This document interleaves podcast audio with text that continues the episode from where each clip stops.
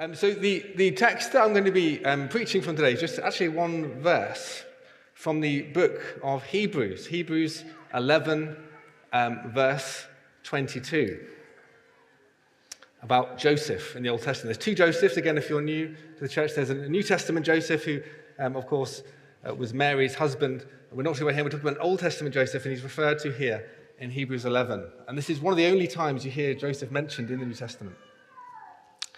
Hebrews 11 22. By faith, Joseph, at the end of his life, made mention of the exodus of the Israelites and gave instructions concerning his bones. By faith, Joseph, at the end of his life, made mention of the exodus of the Israelites and gave instructions concerning his bones. Lord, I just pray, Lord, that your word would come in power this morning, Lord. That you would come and meet us where we are, Lord. Come and reach us with the power of your word by your Holy Spirit. I pray for those of us who are maybe sick of sitting down and just hearing things for the sake of it, Lord. We don't want to just hear things for the sake of it, Lord. We pray that these words would be efficacious today. They would, make, they would have effects in our lives and the lives of others that we know. Just pray you come and be amongst us now in Jesus' name as we hear from your word. Amen. So, this is a very strange verse. If any of you know anything about Joseph's story, many preachers over the years have wondered why the writers of the Hebrews would refer to this particular event as the thing that you say about Joseph. It's a very strange thing to say. Um, it, it's almost kind of like very officious sounding, almost kind of bureaucratic sounding. You know, he made mention of the Exodus and he gave some instructions concerning his bones. Joseph's life was quite an incredible thing. It took up a third of the book of Genesis. One third of the words in Genesis, the foundational book of the whole Bible, is about Joseph and his story. And we hear Joseph, at the end of his life, made mention of the Exodus and gave instructions concerning his bones. You kind of, if you, if you Andrew Lloyd Webber and Tim Rice, you're not kind of looking at that going, we can make a musical out of this, I think. Joseph and the amazing Technicolor instructions. I can see it now. You know, kind of got a kind of, they're really good instructions. They were just kind of, they covered every angle. They were color coded, of course. You know, they considered every stakeholder. The policies were in line. Brilliant instructions. Let's make a musical all about these wonderful instructions. It's a really strange thing. And I think many people have wondered, what on earth is the writer of the Hebrews doing, focusing in on that? Again, again, there's so much uh, else in Hebrews 11. For those of you who know that wonderful chapter, um, which I think we've done series on before. At least you did a whole series, didn't you, Rich, on Hebrews. Um, and it's amazing to think that chapter, Hebrews 11, is kind of like the hall of fame of faith for the New Testament. There's all of these great heroes of faith. By faith, so and so did this, so and so did that. Abraham gets quite a lot of airtime in Hebrews 11. Joseph might, you know, you might be forgiven for thinking Joseph might, might feel a bit hard done by. He's only got this random thing that he says. I mentioned the Exodus and I, I, said something, some instructions about my bones. It's not kind of the most exciting thing that you could say if you wanted to say more things about Joseph's life. You kind of almost imagine Abraham and Moses there at some committee table. Well, did he? I mean, he didn't cross the Red Sea. You know, he didn't, he didn't kind of like, he wasn't willing to sacrifice his son as far as we know. But he did say something about some bones, some instructions he gave. He mentioned the Exodus. Stick that in. That'll be, that'll be fine. It's just a very strange thing to say. So, really, what I want to unpack for you this morning is why this is so interesting, why this is so powerful. Um, actually, why the writer of the Hebrews, in one of the most famous passages in faith, on faith in the New Testament, is referring to this odd, quite odd event, which we don't really kind of have an easy way of relating to. So, fundamentally, the most important thing to understand about what Joseph's doing here this is Joseph at the end of his life. Let me quickly read to you Genesis 50, um, chapters 22 to 26. Then Joseph said to his brothers, Are we okay, by the way, on this? Do I need a. Shall I, shall I, shall I, shall I exit? Shall I go for the SOS strategy? I think I will.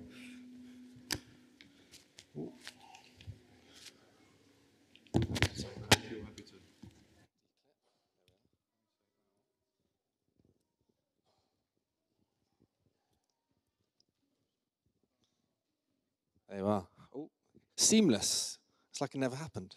Thank you. Thanks, Dan.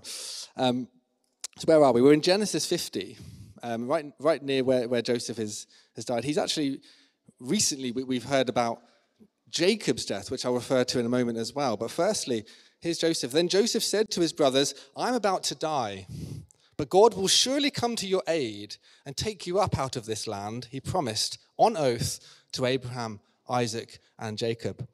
And Joseph made the Israelites swear an oath and said, God will surely come to your aid, and then you must carry my bones up from this place. So Joseph died at the age of 110, and after they had embalmed him, he was placed in a coffin in Egypt. So this is Joseph saying, We are going, and I am coming. We are going, and I am coming. Okay, he's, he's looking forward to what's going to happen to his people. And as we're going to unpack, that's a weird thing to do at this time in Israel's history. We see a complete direct contrast with this kind of idea of don't bury me here, take my wait for wait a long time and my, take my bones with you when you go. If you look at how what happened to Jacob when he died, we see that just in the same chapter, Genesis 50, from the beginning of that chapter. I'll read a portion of that. I don't know whether it will come up on the screen or not. Joseph threw himself on his father. This is when Jacob had just died. Remember, after Jacob had given out all of his kind of different prophetic words to his sons. Joseph threw himself on his father and wept over him and kissed him.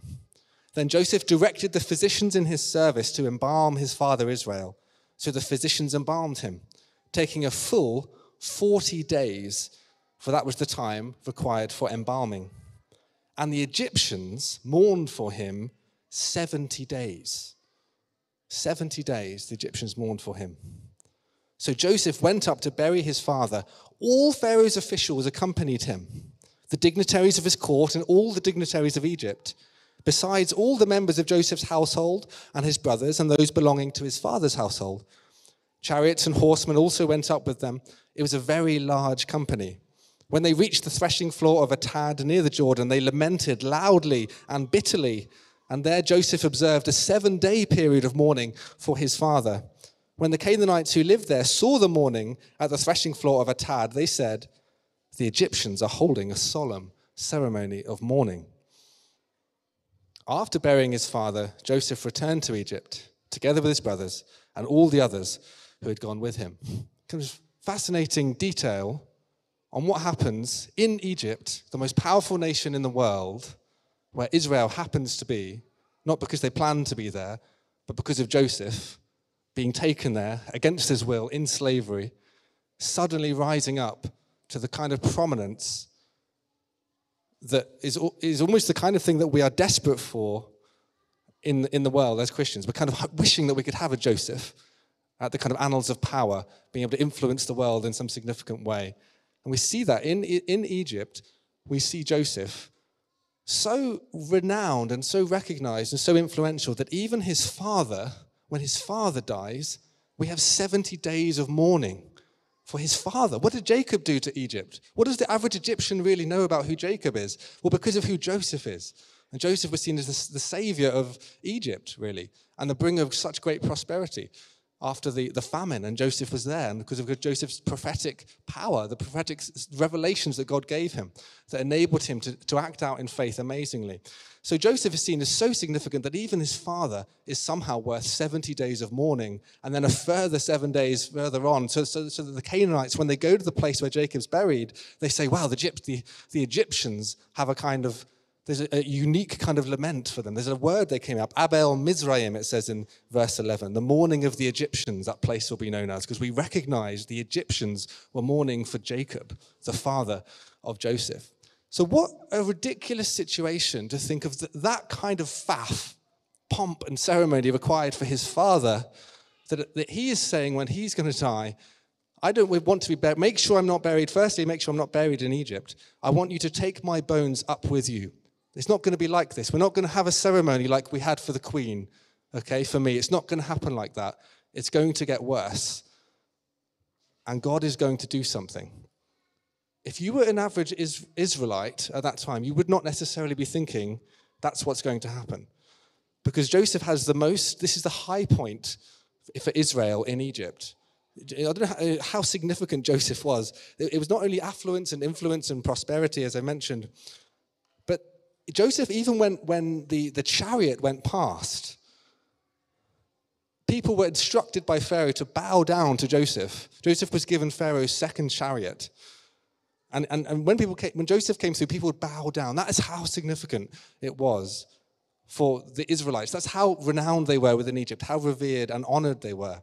And God did that. God did that in a unique, ridiculous way that no one could even possibly have imagined. If you were there with, with Jacob in Canaan, you wouldn't have said, We could just go and plant ourselves at the right of the heart of the most powerful empire in the world, and we could basically have one of my sons raise up to become the prime minister of that country, and everyone honor him, and therefore everyone honoring Israel as a result. That's the most incredible thing for Israel's history at that time.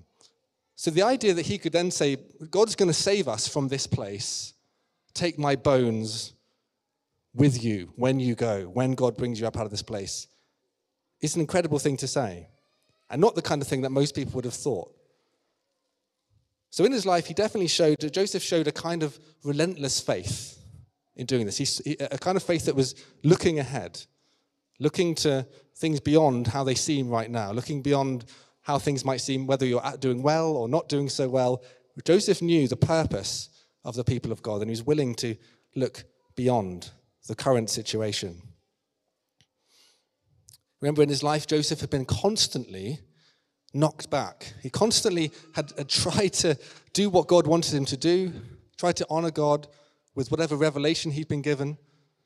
And, and he finds himself sold into slavery by his brothers, finds himself in Potiphar's house, he works himself up to being the kind of manager of the household, does really well, is really diligent, then gets kind of framed, then has, then has to go to prison, works himself into a position of prosperity again in prison, has favor with the prison warden, sees revelation come again, and he brings that revelation to the cupbearer who forgets him, spends two years in prison, languishing in prison again, hard done by, continuously hard done by. Poor Joseph. And then God finally brings him to this place of incredible prosperity. And you kind of would be thinking, well, that's the whole point, isn't it? It was all leading up to Joseph being superstar Joseph.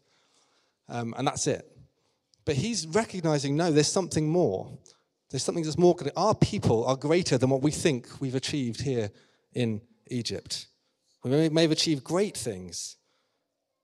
But Joseph didn't get caught along the way, he didn't get caught in a kind of web of despair. Sometimes we can face these things when, when, when like, like, like those things that happened to Joseph, constantly think, I'm trying to do my best for God. I'm trying to make the good choices. I'm trying to follow you, Lord. Why is this happening to me? Why is this happening? Why do, why do things keep going wrong? Why do I keep making a, a New Year's resolution or uh, make a new plan for the year? Molly and I were laughing about this. We used to have a kind of, I don't know if you do this in your family, a kind of New Year review or an old year review. You look back on the last year and, then, and you kind of look ahead to the new year. What do you want to achieve this year? What, what are your prayers for this year? We were kind of laughing about last year how ridiculous our thoughts were about what we could have expected in 2022. Don't know if you've had any of those years before where you kind of think, this is how I think this year is going to plan out, and almost never, ever goes according to plan.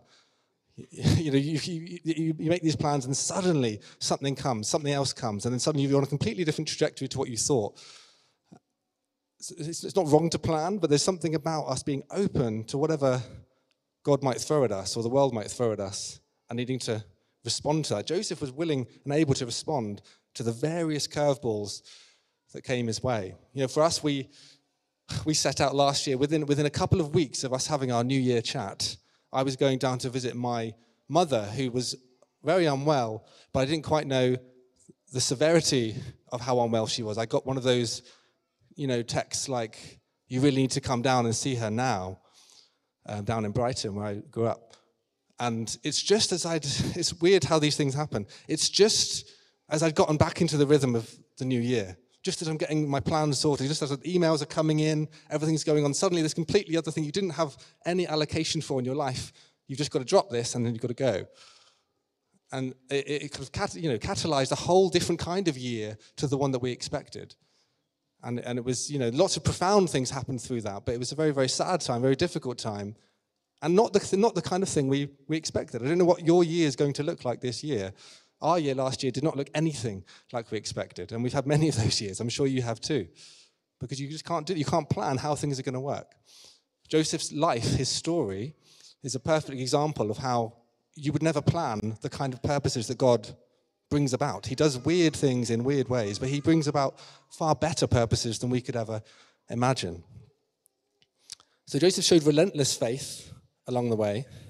And one of the things that's helpful again about thinking about this sense of looking beyond our circumstances, looking at the greater purpose of who God's people are, is there something apostolic about that? So if you, apostolic just means kind of sent, the sentness of the church.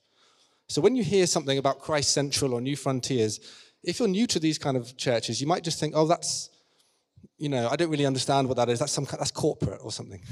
that's the kind of corporate management we don't really need to think that much about. Actually, the whole point of being in an apostolic community or family of churches is that you're thinking not just about your own situation, your own circumstances. You're drawn out, sometimes against your will. Sometimes you don't really have capacity to think about the church in Ukraine or something. I don't know if anyone was at the, I didn't go to the one on Wednesday. There was a, a, Zoom meeting on prayer, which I'm sad I missed. But it was so exciting, really um, helpful. Last year, I can remember right in the midst of our, one of our other curveballs we had last autumn, we had a really uncertain situation still ongoing with our, our house. Kind of feeling uprooted, feeling not quite sure what the future is going to hold. And going to one of these Christ Central prayer days and just hearing about other churches around the world who are going through far, far more difficult circumstances than we are, being persecuted or being challenged in all these different ways. And it gets your head up in a really helpful way. You can, you can almost get, get into a, a slump sometimes where you're just thinking about your own situation, how difficult it is. Actually, God wants to raise our vision. I can remember uh, Chris Chart, actually, when I, when I came home to him, I explained to him our situation, how challenging and stressful it was. And he, and he helpfully comes and goes, It's not stressful, it's an opportunity for faith. I don't know if you remember you said that or not. C Chart 2022. I like footnotes. It's an opportunity for faith. I know that, of course, things. Are, Of course, God wants to hear our requests. Of course, we can come to God and say, God, I, this is a really hard situation and, and bring it to Him and get others gathering around you. But there's something about being drawn out even of just your own situation as well. There's an opportunity for faith, not just that God can do something in your own situation, but draw you out, draw your vision up and see there's something beyond just this situation. So, Joseph, again, in saying, My bones are not going to be buried in some grand ceremony, they're going to be taken up out of here. You keep hold of them in a box. Again, the ignominy of that the thought that the great Joseph could just be stuck in a box somewhere, embalmed, yes, but stuck in a box, box of bones, and take them with you wherever you go. His hope was elsewhere. His hope was beyond where he currently was. He was thinking apostolically. He was thinking about the sentness of the people of God. They're, going, they're, they're connected to something far greater than where they are right now. It says uh, later on in Hebrews 11 that these people were all commended for their faith, yet none of them received what had been promised, since God planned something better. Actually, not just better for them, but better for us, that we're joined in with what they're doing. So Joseph was a, was a man of faith. He was also a great dreamer, as we know. He was a great dreamer, and his dreaming got him in trouble um, when he was younger, of course, with his brothers.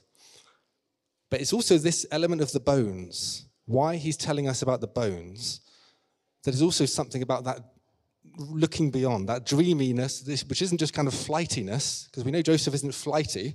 He's very, very good. He's actually quite a good administrator, we assume, because he was very, very well rooted wherever he was. He didn't just say, Right, I'm a dreamer, I'm a prophetic person.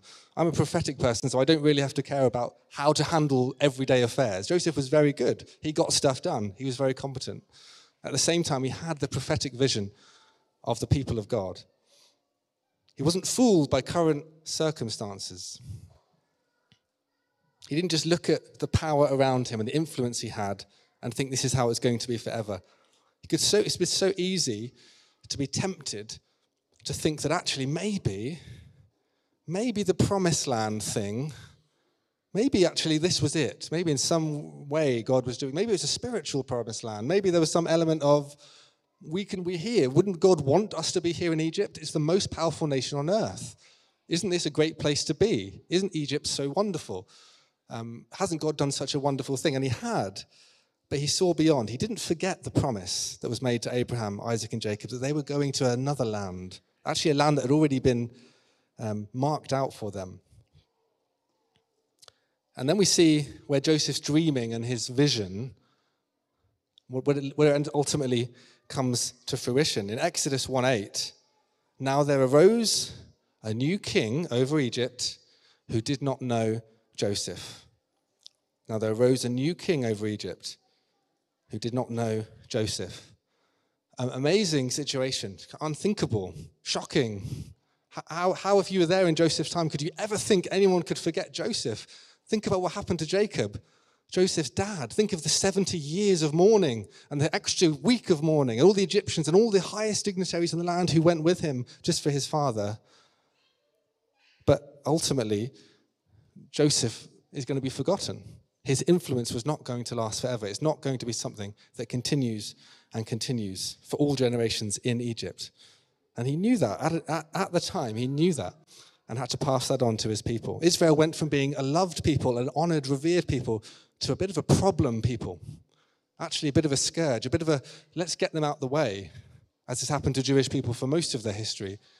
Let's cordon them off and eventually enslave them and then make the, the, the, enslavement even worse and worse and worse. It's unthinkable for an Israelite in Joseph's time to think of what could happen a couple of generations later on. Loathed, hated, persecuted. So, this is why, again, kind of working back through this phrase in Hebrews 11, at the end of his life, he made mention of the Exodus and gave the instructions concerning his bones. If we go to that phrase in the middle, he made mention of the Exodus this wasn't a time for Exodus talk. This wasn't a time for thinking God's going to come and take us up and do something. This is, would have been a time for basking in the glory of all that great cultural engagement we've been doing, all that wonderful influence we've been having. So the mentioning of the Exodus, I feel like is quite significant for us to think about in the West, in the church today.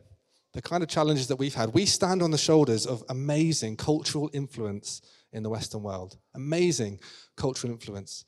We've had so many different church expressions and denominations, whether Methodism or the Salvation Army, Anglicanism. There's so many uh, things that are embedded in our culture. So many things that the way that they happen in our culture in the West is because of Christianity. We, we take so much for granted, and many non Christians take so much for granted in, the, in even our, our legal and justice system because of Christianity. Many people don't realize this, and it's starting to be eroded, of course, you'll be aware of this. You'll be aware of watching things on your social media feeds, or watching the news, or watching the latest person who might have been fired or for saying the wrong thing. Things are changing. There was a time when Jesus was revered, as Joseph was revered in Egypt. Jesus has been revered in this land. And there's now coming a time where people are forgetting Jesus, where the name of Jesus is, new kings are arising, new influences in society are arising that do not know of Jesus or think they know of Jesus, but they don't.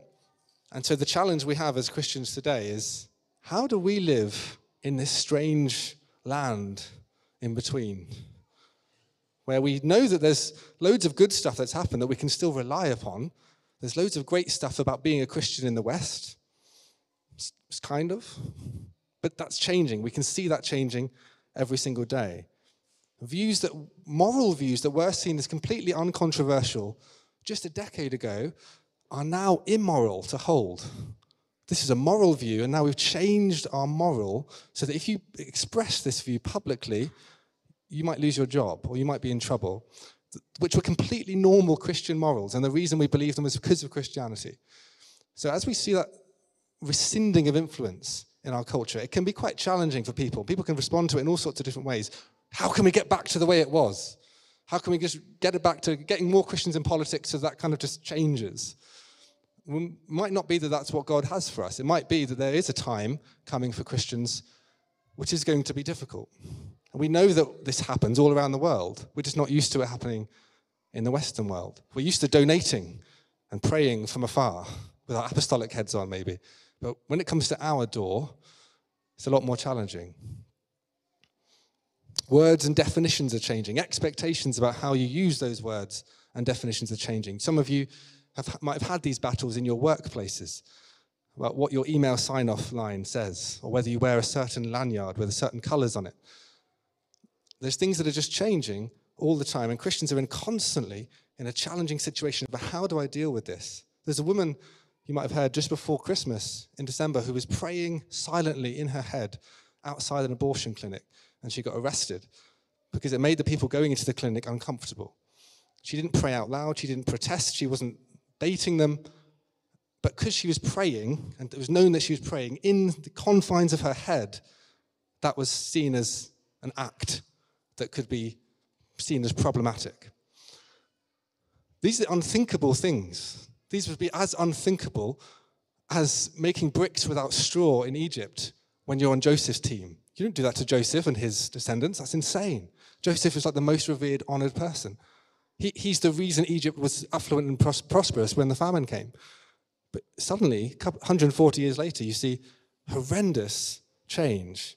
And so it's not, maybe it's not quite gotten to horrendous levels or anywhere near them for Christians in the West yet, but something's changing. You can feel it in the water, you can feel that things are changing. The tide can turn very quickly. And I just want to actually honor the fact that we, it's so, it's such a blessing to be in a church where our elders honor the word of God.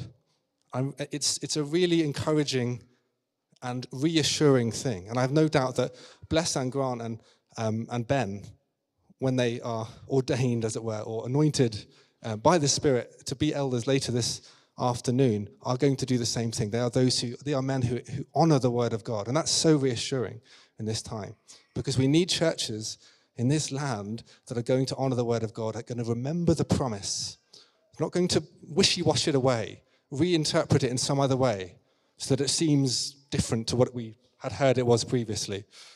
They're going to honor the promise as Joseph did. Said, No, I know it looks different right now, but I'm going to honor the promise that God gave to our people.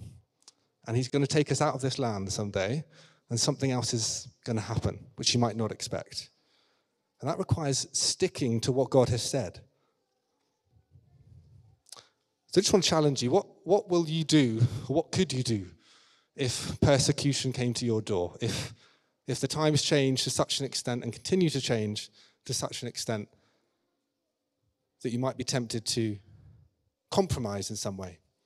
Remember, we can, we can always find it easy to say we're not going to compromise in advance when things are kind of relaxed and it's in the abstract in some way. Remember Peter saying to Jesus, Matthew 26, 35, even if I have to die with you, I will never disown you. He says to Jesus.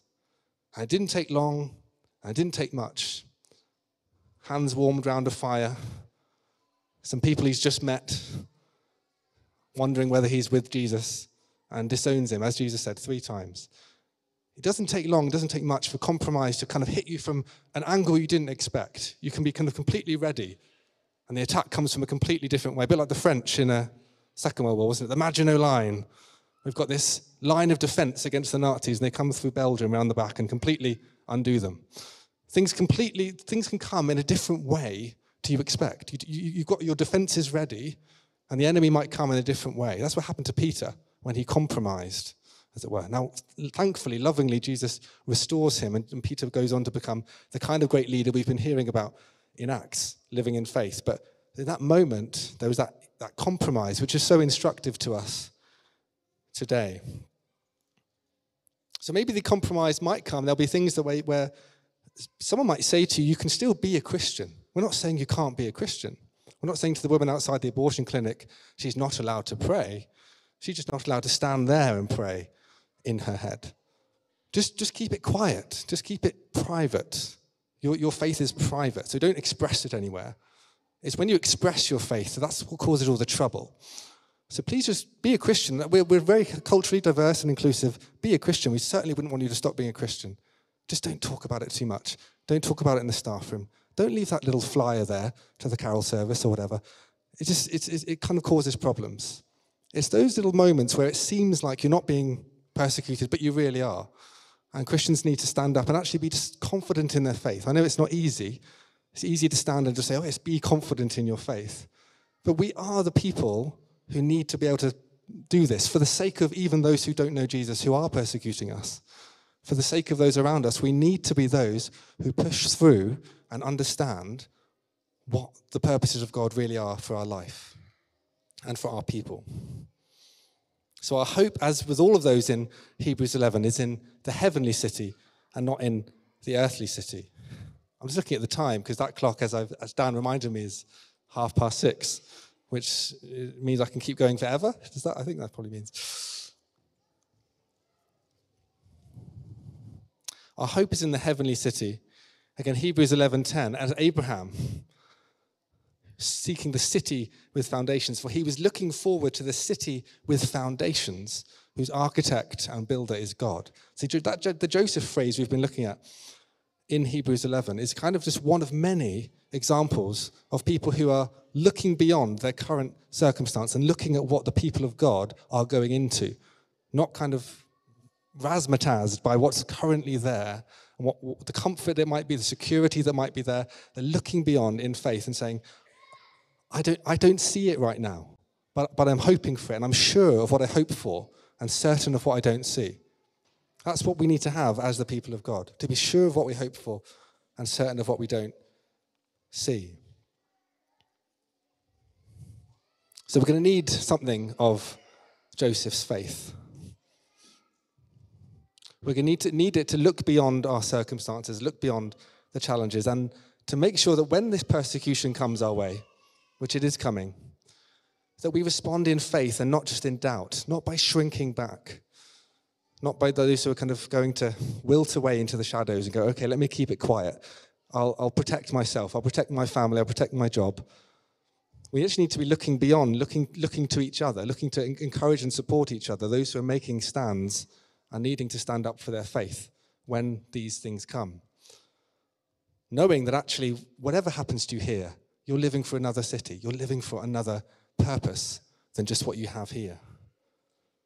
I remember Terry Virgo being asked, there, was a, there was a time in the 1990s when the church that I used to be part of in Brighton, before I was part of it, before I was a Christian, in the 90s, it was regularly getting a bit of airtime on the TV, on Channel 4 which was kind of because it was sort of the edgier thing to talk about. This Pentecostally, charismatic, happy clappy church that's growing to hundreds and hundreds of people in a very secular city at a time when all of the established churches are kind of dwindling. And they would put Terry Virgo being interviewed, and they, they cut to like a canon, not quite bishop, maybe it was a bishop actually, the equivalent of like the Bishop of Brighton, who oversaw like 30 churches that were all dwindling. And he's kind of looking pretty down on his luck, but also very kind of smug, looking kind of, well, you know, these happy clappy, you know, these kind of people, it's a very nice razzmatazz they've got going on. Yes, they've got 800 people, and we've got kind of 20 in a giant building, probably the size of this. But, you know, I think we have the, the, the kind of longer lasting, it's the longer lasting. And maybe actually they, I expect that they'll probably fall away at some point soon. And maybe they haven't quite got the depth that we have. And you kind of think, do you, is, that what depth is worth? That you kind of have to kind of empty the pews entirely, and the people who are there don't seem to really be living for it or speaking it out. I can remember as a non Christian growing up, seeing a giant, giant brontosaurus sized church in the middle of Brighton. And all, we, all I ever saw was, please give us money for the roof. please give us money for the roof. We were almost there. We need another £100,000. We need the money for the roof. Just asking the public please, public, you still revere Jesus, right? The church is a good thing, isn't it, in the culture? Isn't, isn't it a good idea to have a nice big church that hardly anyone goes to, that you only go to for midnight mass? Wouldn't you like to have a roof that doesn't leak? That's kind of, that, that's the image that I saw of what Christianity meant to the world as a, as a child growing up. And then eventually coming into this church that was full of life, apostolic, connected to churches all around the world with people who are living by faith in all sorts of amazing situations was so revolutionary to me you see what the church is supposed to be. It's the people of God together looking to a purpose, looking not to their city here, but to a heavenly city. And you find that when you live for the heavenly city, you're pretty good news for the city here as well. So when, when, the, when uh, Jeremiah tells the exiles in Israel, uh, from Israel to Babylon, seek the welfare of the city, for in, in the welfare of the city will be your welfare as well. There are times to put your roots down and to, to do a good job and to keep your job. I'm not saying go and lose your jobs, everyone. There's, there's, there's, you will be good news for the city you're in, for the earthly city, when you live for the heavenly city. It doesn't mean you just exit and don't care about the everyday activities and, and the diligence that you need to show. But it means that you are ultimately living for something else. And Joseph shows us that paradox. He can achieve everything there is to achieve in the earthly city. No one is more influential as a person of God in the earthly city than Joseph was, I would say, in the entire Bible. And yet, even he is saying, My bones belong elsewhere. They don't belong here. Got something else. It's in our DNA. What Terry Virgo said, by the way, on that interview was if you haven't got any, when they said, Why is your church growing? We don't understand. Why is your church growing? If you haven't any message, if you just want to share your doubts, few people will bother the road, crossing the road, to hear you. they've got enough doubts of their own. They've got enough doubts of their own. Who else is going to be the people of faith if not us? Who else is going to go and proclaim who Jesus is to, this, to Sheffield if not us and other churches who are, who are following him, who are standing on the word? God's given us a unique opportunity in this generation. We are those who are inheritors of Joseph's faith in this generation, in this place. We are the light bringers. We are the ones who are going to bring good news where good news is needed. Where there are people who are full of doubt, full of darkness, full of challenge and suffering in their life. They need to hear good news, and we're the ones to bring it to them. As Ben was saying uh, last week, we could be happy where we were. Philip was happy in Samaria, but he's been called to the wilderness road what is he doing? He's, he's, just following God. He's following what God wants him to do. And, and God opens up something amazing in a really weird way that he would never have expected because he's open to God's apostolic call to send. Finally, I want to just read a, given that I don't have no idea of the time, I'm going to close soon. I want to read a quote from Billy Graham. It's, it's a, from a book by Billy Graham that I actually bought for my dad last year who turned 71 last year, my dad did. And uh, it's kind of a riskily titled book to buy your dad on his 71st birthday. It's called Nearing Home. Don't know if that's a little bit offensive to some of you. But I kind of, was like nearing home, nearer than I am, maybe, I don't know, but you know. So nearing home, the subtitle was Life, Faith, and Finishing Well. Life, Faith, and Finishing Well. So Billy Graham wrote it at the age of 92, kind of reflecting on his older age in life. His wife had died, he's walking around the house. Genuinely, you can see it's kind of sad seeing him. You know, he's, he's genuinely grieving the loss of her, the objects that remind him of her in the house, but he's reflecting on what, how he lives his life in this time of life. He's had this incredibly successful ministerial career, and he's thinking about what it looks like going forward. So let me read this quote. He says, Growing old has been the greatest surprise of my life. Billy Graham, by the way, didn't think he would ever live past 50. He actually believed he would never live past 50 because of the pace of life when he was younger. So he's amazed that he lived to 99 in the end. Growing old has been the greatest surprise of my life. The young live for the here and now. Thinking ahead seems to be in the form of dreams that promise fairy tale endings. Though I'm nearing 93, it doesn't seem so long ago that I was one of those dreamers, filled with great expectation, planning a life that would satisfy my every desire. Since there were few things in life that I loved more than baseball, as a young man, I dedicated myself to the sport and hoped my passion for the game would lead me straight to the major leagues. My goal was simple stand at home plate with bat in hand, immersed in an important game I often pictured myself hitting a big league, I don't know how they do that, grand slam, a big league grand slam into the stadium seats and hearing the crowd roar with thunder as I ran the bases, nearing home. I never would have guessed what lay in store. The details are sketchy now, but I recall the first time I stood in an outdoor arena to preach the gospel. I'd been invited to hold an evangelistic citywide meeting in Louisiana when the local auditorium could not hold the crowds, the organizers had no choice but to move the event outside. Uncertain as to how people would feel about attending an evangelistic rally in a large arena, I was rather nervous. Then I thought about my boyhood dreams. Instead of bat in hand at home plate, I had what I now know is a much greater privilege to stand behind a pulpit with Bible in hand, immersed in the power of the Holy Spirit. I was not performing before fan filled bleachers, but pronouncing the word of God to sin filled hearts searching for truth. Life, indeed, is full of surprises. Now, all these years later, I still enjoy watching a batter successfully cross the home plate, but nothing thrills me more than the seeing the Holy Spirit at work in hearts as the gospel is carried into stadiums, across the airwaves, and around the world. A baseball may be driven into the farthest corner of the largest stadium, but the word of God travels to the farthest corners of the earth, proclaiming the good news of salvation. It still excites me just to think about the impact. I just, I just invite the band to join us as I reflect on this quickly. Just how wonderful to think of that. To think of Billy Graham. Billy Graham, is, he spoke to, they say, 215 million people he preached to over his lifetime. 215 million people, more live audiences than anyone in history. He had presidents of the United States asking him for help. He was kind of a chaplain to the most powerful people on earth. Very similar kind of parallel we see to Joseph.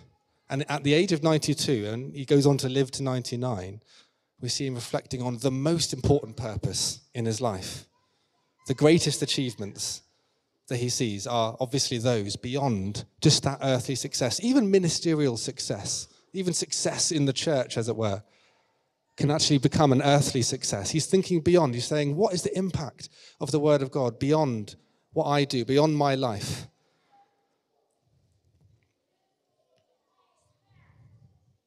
So I just want to say to you don't let doubt hold you back, okay? In, in closing here. Don't let doubt hold you back. You can, things can come into your life, whatever stage of life you're at, whether you are in a nearing home stage of life, whether you're in a young, dreaming stage of life, you're still connected to the same narrative of faith, this great story of faith that Joseph calls us to remember. And he called the Israelites to remember by carrying a box of bones around with them for maybe 140 years before Moses finally liberates the people from Egypt, a liberation they never saw coming, never thought they would need. And God delivers them. And he carries Joseph's bones with him when they leave in Exodus. And then later, when they finally get to the promised land after 40 years in the wilderness, they're carrying Joseph's bones around them in that box in the wilderness for 40 years. And they finally get to the promised land and they bury them at Shechem the appointed place for Joseph and the inheritance for his sons. It's amazing that that box of bones went with Israel that long. And, and the kind of amazing promise that it, showed for them. We have that same promise in the gospel today. We know where we're going. We know that if we drop dead tomorrow, if we know Christ, we're going to be with him for all eternity. We're going to wake up with Christ in all his glory. And if you're someone who's been looking in on the church or you, you're not quite sure you've ever made a commitment, that can be you today. That can be your inheritance. That if you died today, you could be with Christ if you accepted him in faith, what he did, what we've been singing about today, dying on the cross, rising from the dead, ushering in an eternal purpose that goes beyond anything in this world. So if you want to pray that prayer, this morning, I'd love to come and talk to you afterwards. Just lift yourself up to Christ. As we gather to worship now, just open yourself up to God. You may have never done that before. You may have never thought, oh, who is this God? You may have just been here temporarily. You may just be here, you don't even know why you're here. But actually, God may have a purpose for you. And you can open yourself up to Him and pray a prayer for his, Him to reveal Himself to you this morning.